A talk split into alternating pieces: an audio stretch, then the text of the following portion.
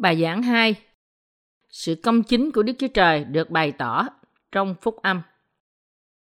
Roma đoạn 1 câu 16 và câu 17 Thật vậy, tôi không hổ thẹn về tin lành đâu, vì là quyền phép của Đức Chúa Trời để cứu mọi kẻ tin. Trước là người Giuđa, sau là người Gret, vì trong tin lành này có bày tỏ sự công chính của Đức Chúa Trời, bởi đức tin mà được, lại dẫn đến đức tin nữa. Như có chép rằng, người công chính sẽ sống bởi đức tin. Chúng ta phải nhận sự công chính của Đức Chúa Trời. Sứ đồ Phaolô không hổ thẹn về phúc âm của Đấng Christ. Ông làm chứng cho phúc âm một cách chắc chắn. Tuy nhiên, một trong những lý do mà ngày nay người ta khóc than dù cho họ tin Chúa Giêsu là vì tội lỗi của họ. Nó cũng vì sự thiếu hiểu biết của họ về sự công chính của Đức Chúa Trời. Chúng ta có thể được cứu vì tin vào sự công chính của Đức Chúa Trời và bởi từ sự công chính riêng của chúng ta.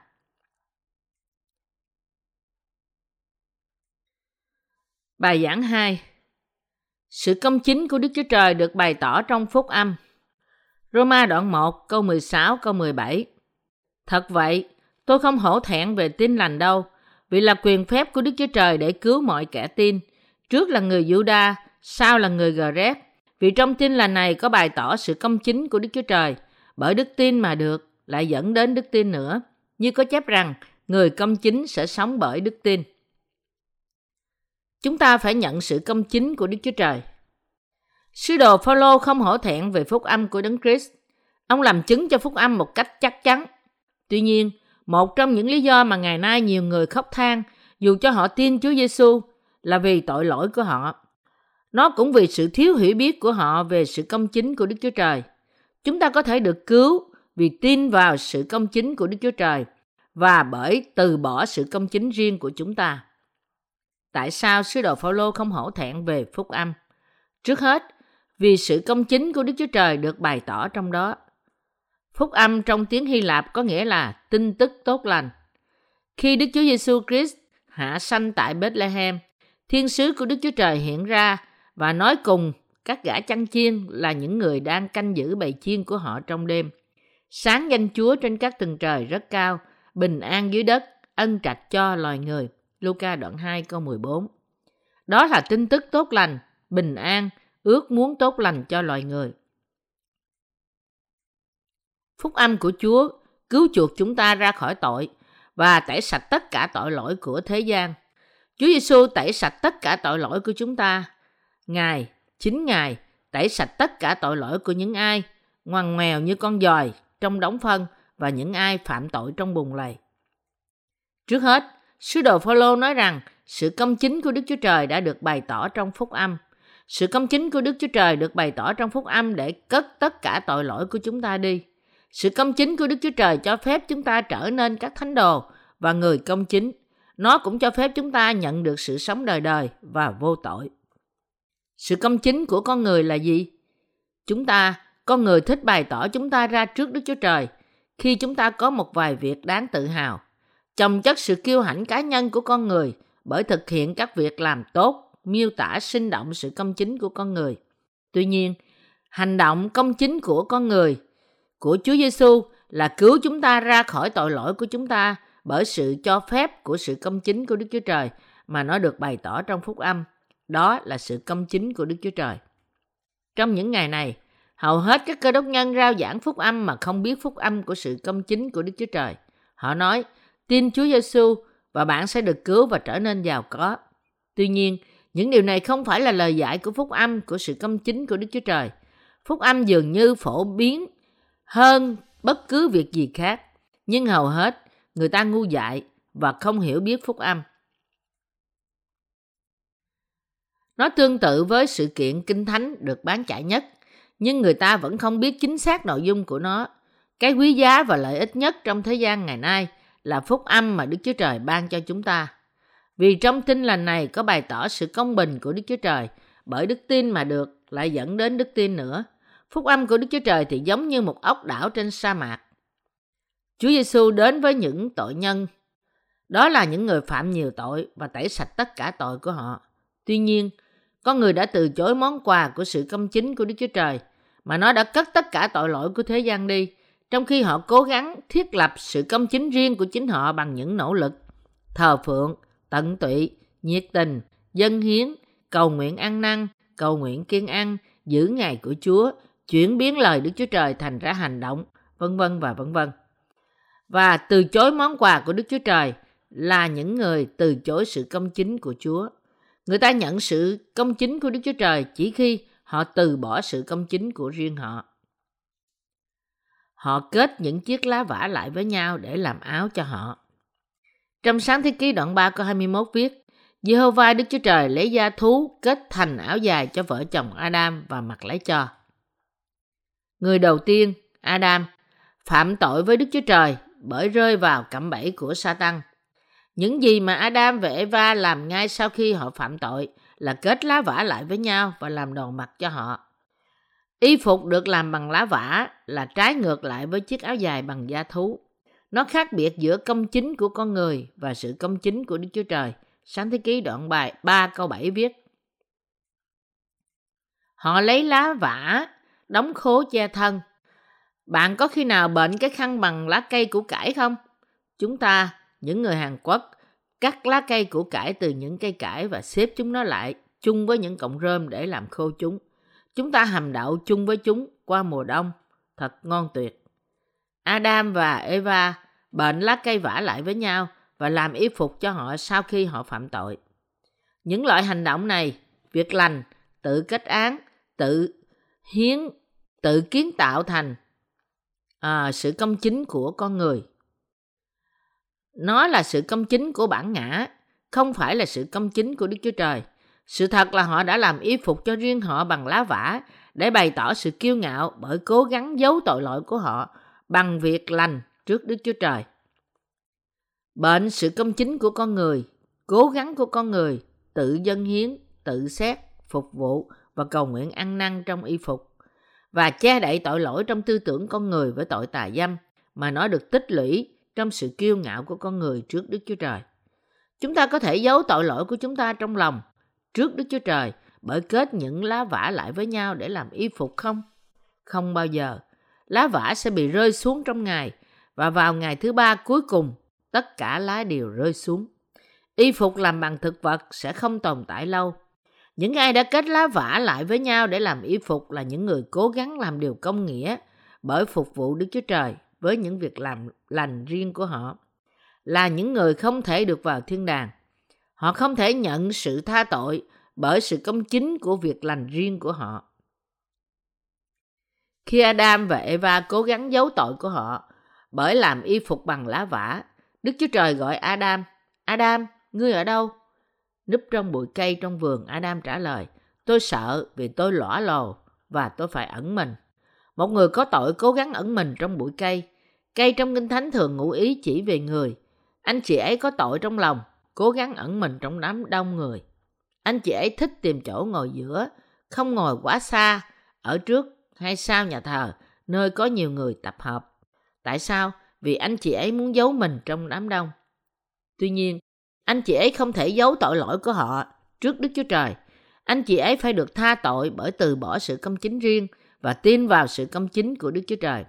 Những ai có đức tin mơ hồ và những ai không tin vào lẽ thật cũng muốn vào nước thiên đàng, giấu mình trong đám người giống như họ. Nhưng họ sẽ kết thúc trong địa ngục với những người cố gắng che giấu tội với những việc làm lành. Tội nhân trước Đức Chúa Trời phải biểu lộ là tội nhân và từ bỏ chính mình họ. Đức Chúa Trời phán với Adam là người làm y phục bằng lá vả. Tại sao ngươi hái trái cây ấy? Ai bảo ngươi ăn? Ồ, thưa Chúa, người đàn bà mà Ngài để bên tôi, cô ta cho tôi ăn trái cây ấy và tôi đã ăn. Eva, tại sao ngươi làm thế? Con rắn cám dỗ tôi và tôi đã ăn. Vì thế, Chúa đã phán với con rắn, vì ngươi đã làm điều này, nên ngươi phải bị rủa xả giữa vòng các loài thú đồng và thú rừng. Ngươi phải bò bằng bụng và ăn bụi đất suốt đời ngươi. Đó là tại sao con rắn phải bò trường bằng bụng. Lần nữa, Đức Chúa Trời phán cùng Adam và Eva, ngươi đã phạm tội, ngươi bị lừa dối để phạm tội, và những tay đầu sỏ làm cho ngươi phạm tội cũng là những tội nhân. Ngày nay, các tiên tri giả cũng dạy phúc âm giả hiệu của họ và nói rằng hãy nhận lửa những người bị họ lừa dối trong cùng một cách với các tiên tri giả và cùng đi vào địa ngục. Chúa làm chiếc áo da cho Adam và vợ của ông. Chúa nghĩ ta sẽ không rời bỏ Adam và Eva, người đã phạm tội bởi sự lừa dối của Satan. Ta đã có dự định từ lúc ban đầu trong trí ta là làm nên con người theo hình và tượng ta và làm cho chúng nó trở nên con của ta. Vì thế, ta phải cứu họ khỏi để hoàn thành kế hoạch của ta. Kế hoạch này là ở trong Đức Chúa Trời. Vì thế, Đức Chúa Trời chuyển tất cả tội của họ qua cho con vật, giết nó đi, lột da nó và làm chiếc áo từ da đó và mặc cho Adam và Eva. Ngài làm nó như biểu tượng của sự cứu rỗi. Thật vậy, y phục bằng thực vật bởi làm lá vả không thể tồn tại trong một ngày và nó lại phải được thay thế hết cái này đến cái khác. Đức Chúa Trời mặc cho Adam và Eva bằng sự sống đời đời và nói, Ngươi, Adam và Eva, lại đây, ta mặc cho chiếc áo da cách mới này. Cho ngươi từ con thú, hãy mặc lấy nó. Đó là chiếc áo da mà con thú đã chết thế cho ngươi. Chúa mặc cho Adam và Eva với chiếc áo da phước hạnh của sự công chính của Đức Chúa Trời để ban cho Adam và Eva cuộc sống mới. Đức Chúa Trời đã làm chiếc áo từ da thú cho Adam và vợ ông ta và mặc cho họ giống như Đức Chúa Trời mặc cho những người tin bằng sự cứu rỗi bởi sự công chính của Ngài. Tuy nhiên, sự cứu rỗi của loài người bởi chiếc áo thực vật bằng lá vả không là kế hoạch cứu rỗi của Đức Chúa Trời. Đức Chúa Trời mặc cho chúng ta bằng chiếc áo da, đó là sự công chính của Đức Chúa Trời. Chúa mặc sự cứu chuộc tội với sự công chính của Đức Chúa Trời bởi ban cho chúng ta thịt và huyết của Ngài. Ngài cất tất cả tội lỗi của chúng ta với bắp tem và chịu thập hình để nhận tất cả sự đáng so, so, xét đoán của vì chúng ta. Đức Chúa Trời ban sự tha tội cho chúng ta khi chúng ta tin vào sự công chính của Ngài qua phúc âm của bắp tem và huyết Chúa Giêsu. Đó là phúc âm để cứu tội nhân ra khỏi tội. Có nhiều người cố gắng thiết lập sự công chính riêng của họ, từ chối sự công chính của Đức Chúa Trời trên thế gian. Họ phải từ bỏ sự công chính riêng của họ.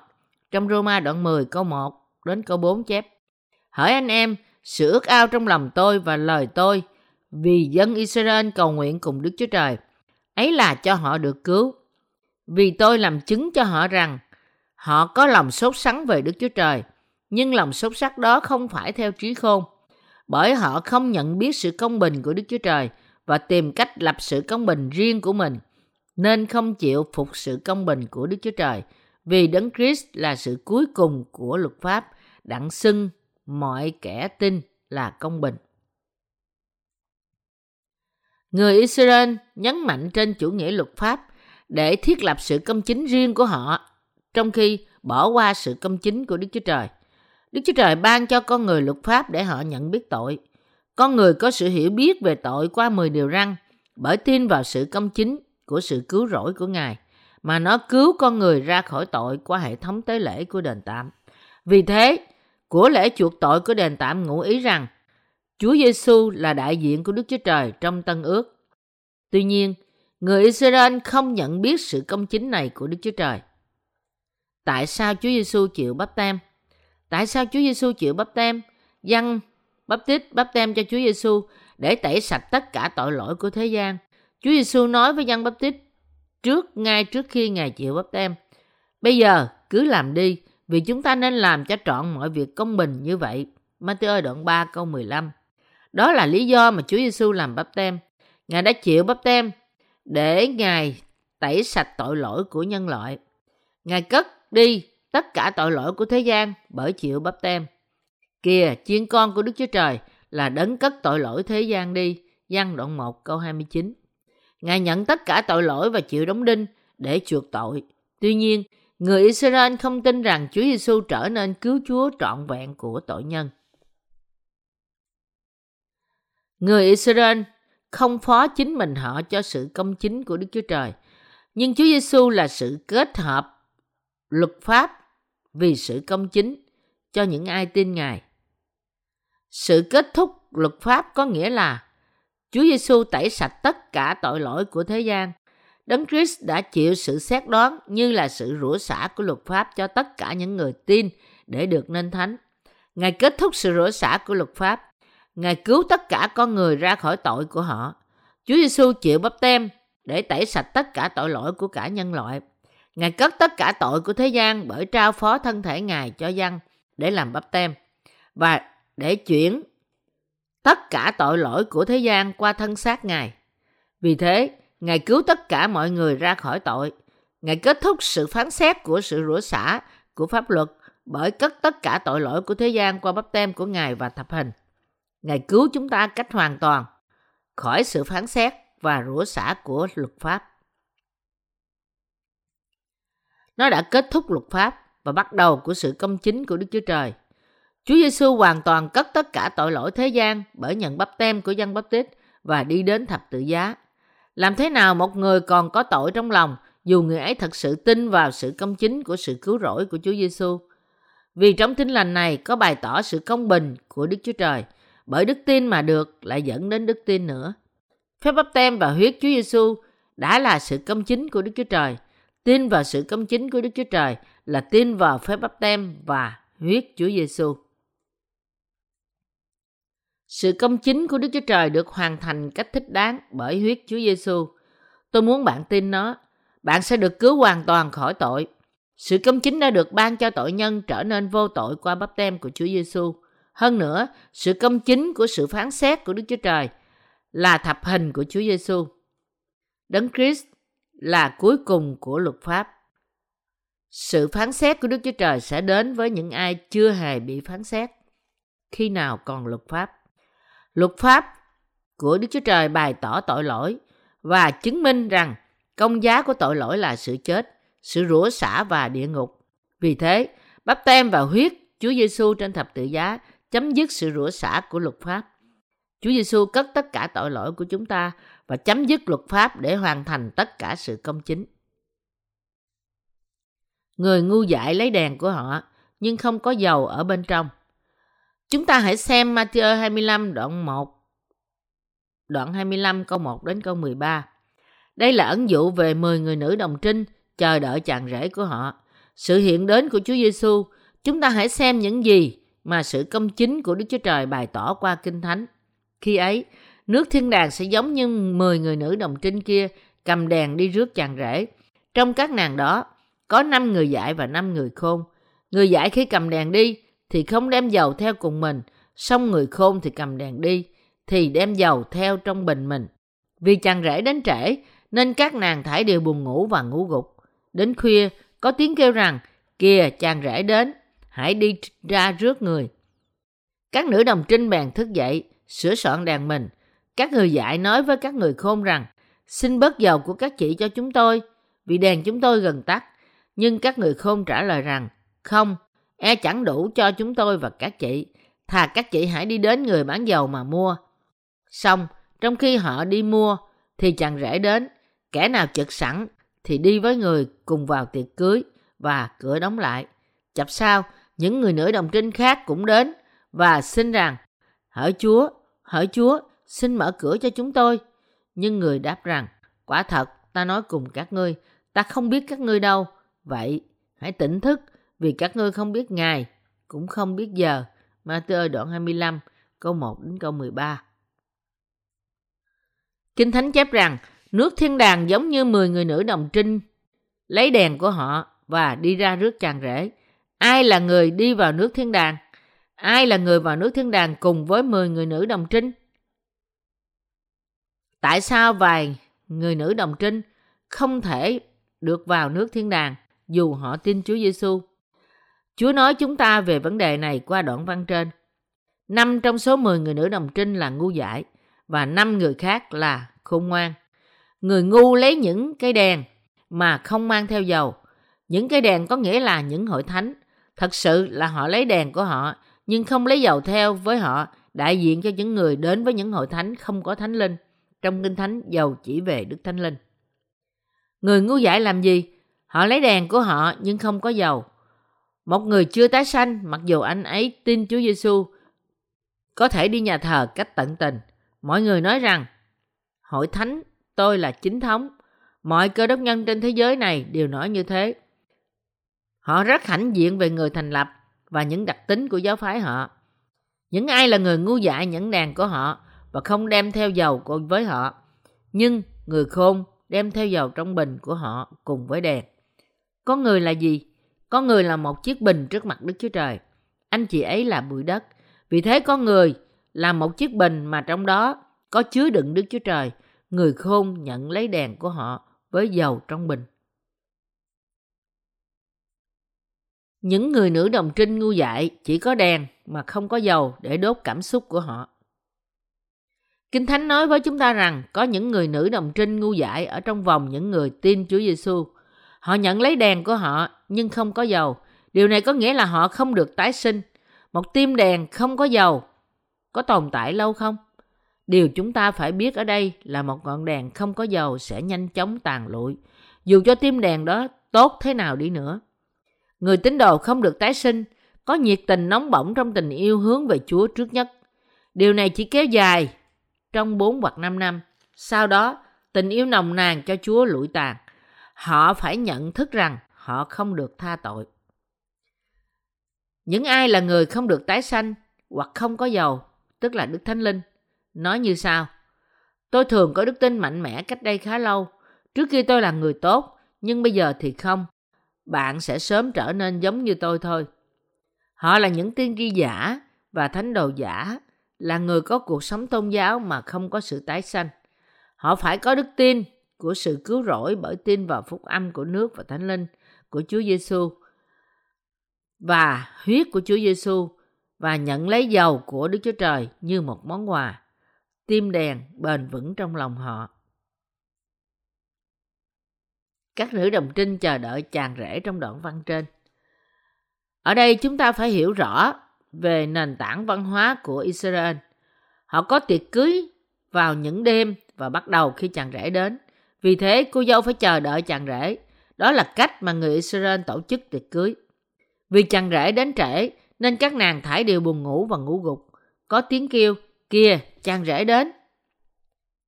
Hãy đi ra rước người. Và rồi các cô dâu trỗi dậy và trang điểm lại.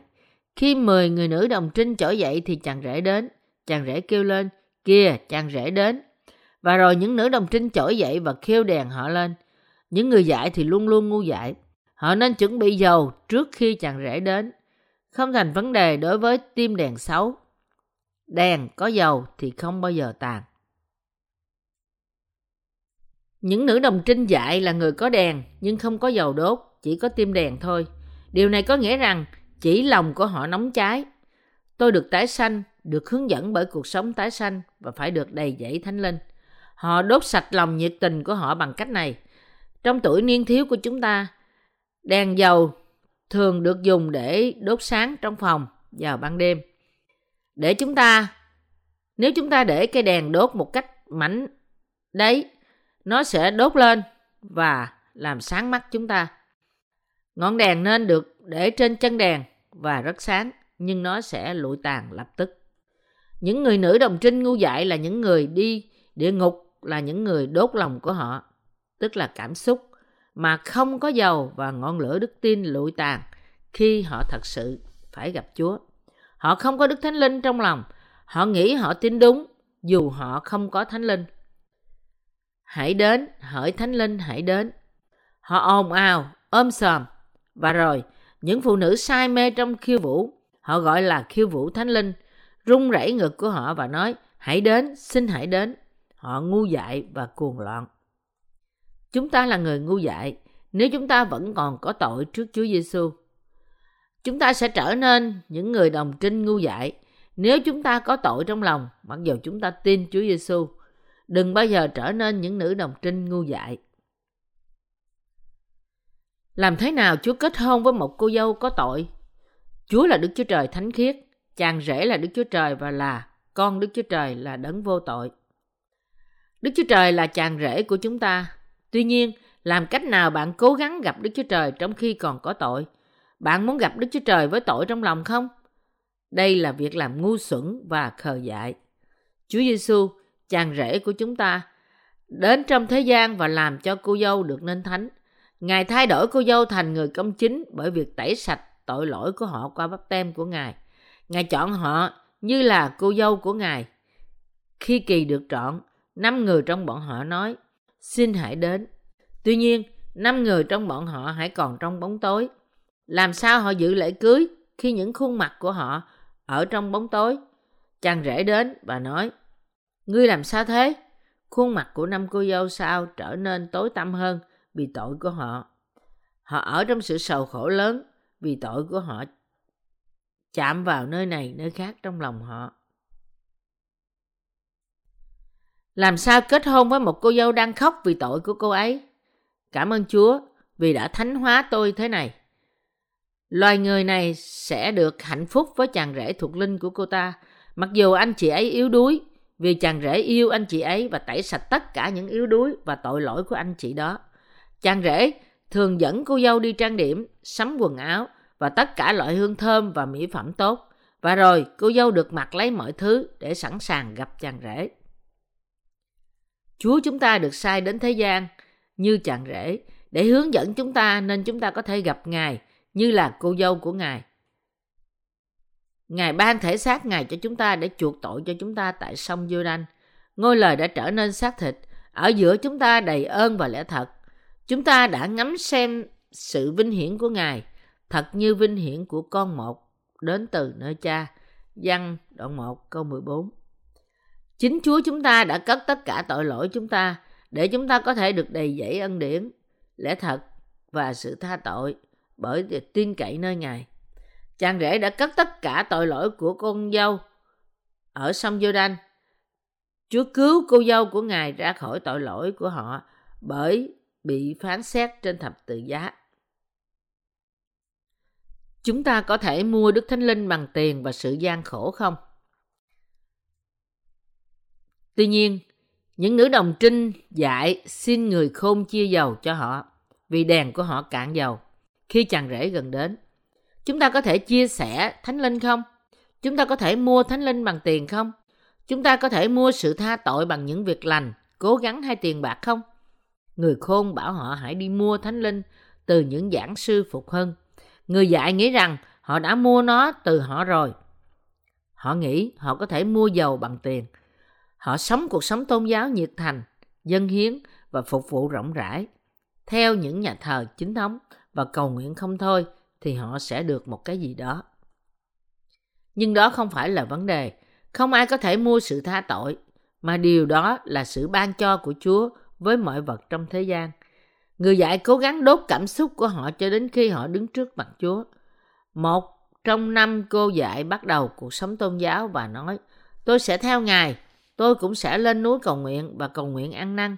Hãy đến phục vụ Ngài, hãy đi ra hải ngoại giảng phúc âm. Sau cùng, chàng rể đến với tiếng càng lớn. Người dạy đã đi mua dầu khi chàng rể đến, nhưng những cô gái đồng trinh là người được tha tội và đã chuẩn bị dầu, tức là Đức Thánh Linh, đi vào tiệc cưới. Chàng rể gặp cô dâu khi chuẩn bị mọi việc, rồi chàng khóa cửa. Chúa Giêsu không chỉ chọn lựa năm người, con số 5 có nghĩa là ân điển của Kinh Thánh. Năm người nữ đồng trinh thay mặt cho những ai nhận sự tha tội bởi ân điển và tin vào việc làm ân điển và công chính của Ngài. Họ nhận thấy những công việc của chàng rể đã làm vì họ và tin vào sự công chính của Chúa mà nó làm cho họ trở nên công chính. Tuy nhiên, những người nữ đồng trinh khác nói rằng, Lạy Chúa, lạy Chúa, xin mở cho chúng tôi. Nhưng Ngài trả lời, quả thật ta nói cùng các ngươi, ta không biết các ngươi đâu. Chúng ta có thể nhận lãnh ân tứ thánh linh chỉ khi tội lỗi chúng ta được cất bỏ. Những ai không chuẩn bị giàu không thể gặp Đức Chúa Trời. Chúa chỉ nhận những ai tin vào sự công chính của Đức Chúa Trời và chờ đợi nước thiên đàng và những ai thật sự có sự tha tội trong lòng vào nước thiên đàng mà thôi.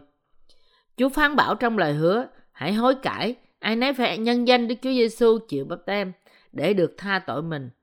Rồi việc gì xảy ra sau sự tha tội? Kinh Thánh chép, rồi sẽ có rồi sẽ được lãnh sự ban cho Đức Thánh Linh. Nếu các bạn nhận phúc âm của sự công chính của Đức Chúa Trời, tội trong lòng bạn sẽ thật sự được xóa bỏ và Đức Thánh Linh sẽ đến trong bạn. Bạn không thể cảm nhận Đức Thánh Linh bằng thể chất. Tuy nhiên, Đức Thánh Linh tồn tại trong bạn. Chúng ta có thể nói rằng chúng ta vô tội vì chúng ta có Đức Thánh Linh và lời của Đức Chúa Trời trong lòng. Đó là sự tồn tại thật sự. Những ai tin nhận sự công chính của Đức Chúa Trời sẽ trở nên người công chính, mặc dù anh ấy còn yếu đuối.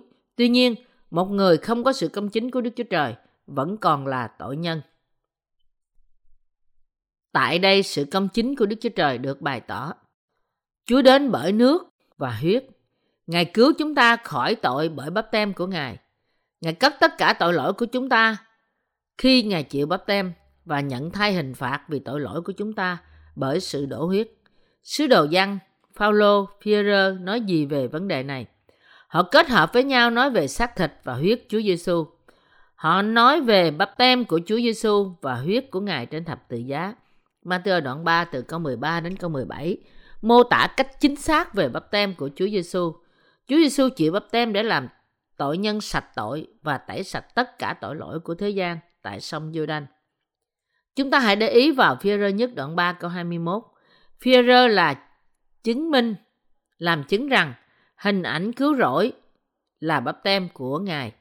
Bởi sự sống lại của Đức Chúa Giêsu Christ là đấng đã được lên trời, nay ngự bên hữu Đức Chúa Trời, các thiên sứ, các vương hầu, các quyền thể thải đều phục xuống. Phi rơ nhất đoạn 3 câu 21 câu 22.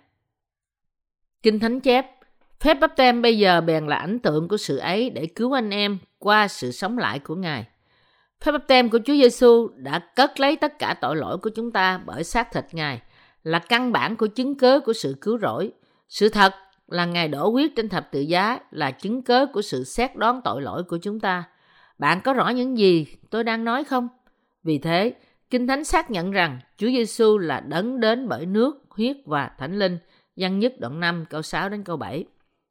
Chúa Giêsu được sai đến thế gian trong xác thịt con người và cất lấy tất cả tội lỗi chúng ta trong cùng một cách mà thầy tế lễ cả Aaron đặt tay mình trên sinh vật để chuyển tội lỗi của dân sự.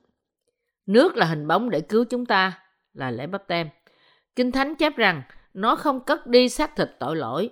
Điều này có nghĩa là chúng ta không phạm tội sau khi nhận sự tha thứ. Chúng ta nhận sự tha tội bởi tin vào bắp tem của Chúa Giêsu.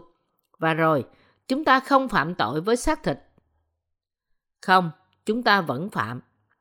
Nhiều người hiểu lầm về sự tha tội và họ nói như sao? Nếu bạn không có tội trong lòng, bạn sẽ không phạm tội nữa. Đây là sự hiểu sai. Kinh Thánh chép, thật chẳng có người công bình ở trên đất làm điều thiện mà không hề phạm tội. trường đạo đoạn 7 câu 20. Xác thịt vẫn tiếp tục yếu đuối. Nó yếu đuối cho đến khi chết. Nó phạm tội cho đến khi chết. Phép ấy chẳng phải sự làm sạch ô uế của thân thể, nhưng là một sự liên lạc, lương tâm tốt với Đức Chúa Trời. Lương tâm chúng ta được thay đổi tốt để hướng về Đức Chúa Trời qua đức tin của chúng ta trong bắp tem và huyết của Ngài trên thập tự giá. Lương tâm chúng ta có thể gọi Đức Chúa Trời là Chúa và cứu Chúa của chúng ta bởi đức tin của chúng ta trong sự thật rằng Chúa đã cất tất cả tội lỗi của chúng ta bởi bắp tem của Ngài. Sự nuôi dưỡng tâm linh của chúng ta là bắp tem và huyết Chúa Giêsu. Sự nuôi dưỡng lòng của chúng ta là bắp tem và huyết của Chúa Giêsu. Sự nuôi dưỡng lòng và hình bóng tẩy sạch tội lỗi của chúng ta là bắp tem của Chúa Giêsu. Vì thế, sứ đồ Phi-rơ nói rằng bắp tem là ảnh tượng để cứu chúng ta.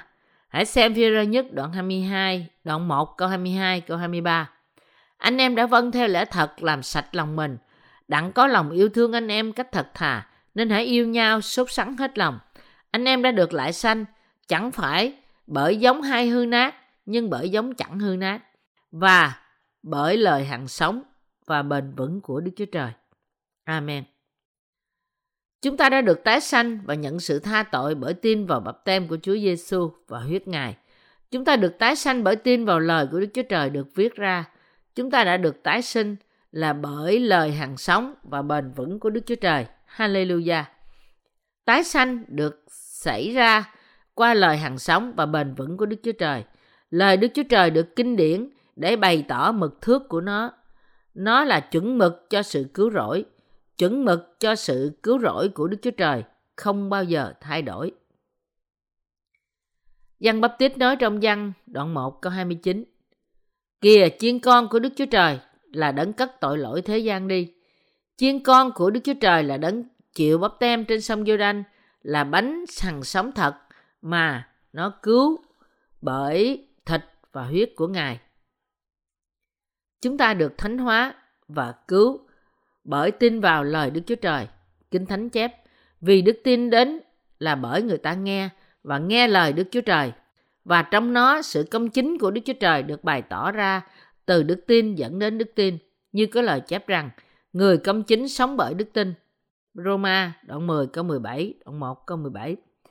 Chúng ta trở thành người công chính bởi tin vào phúc âm.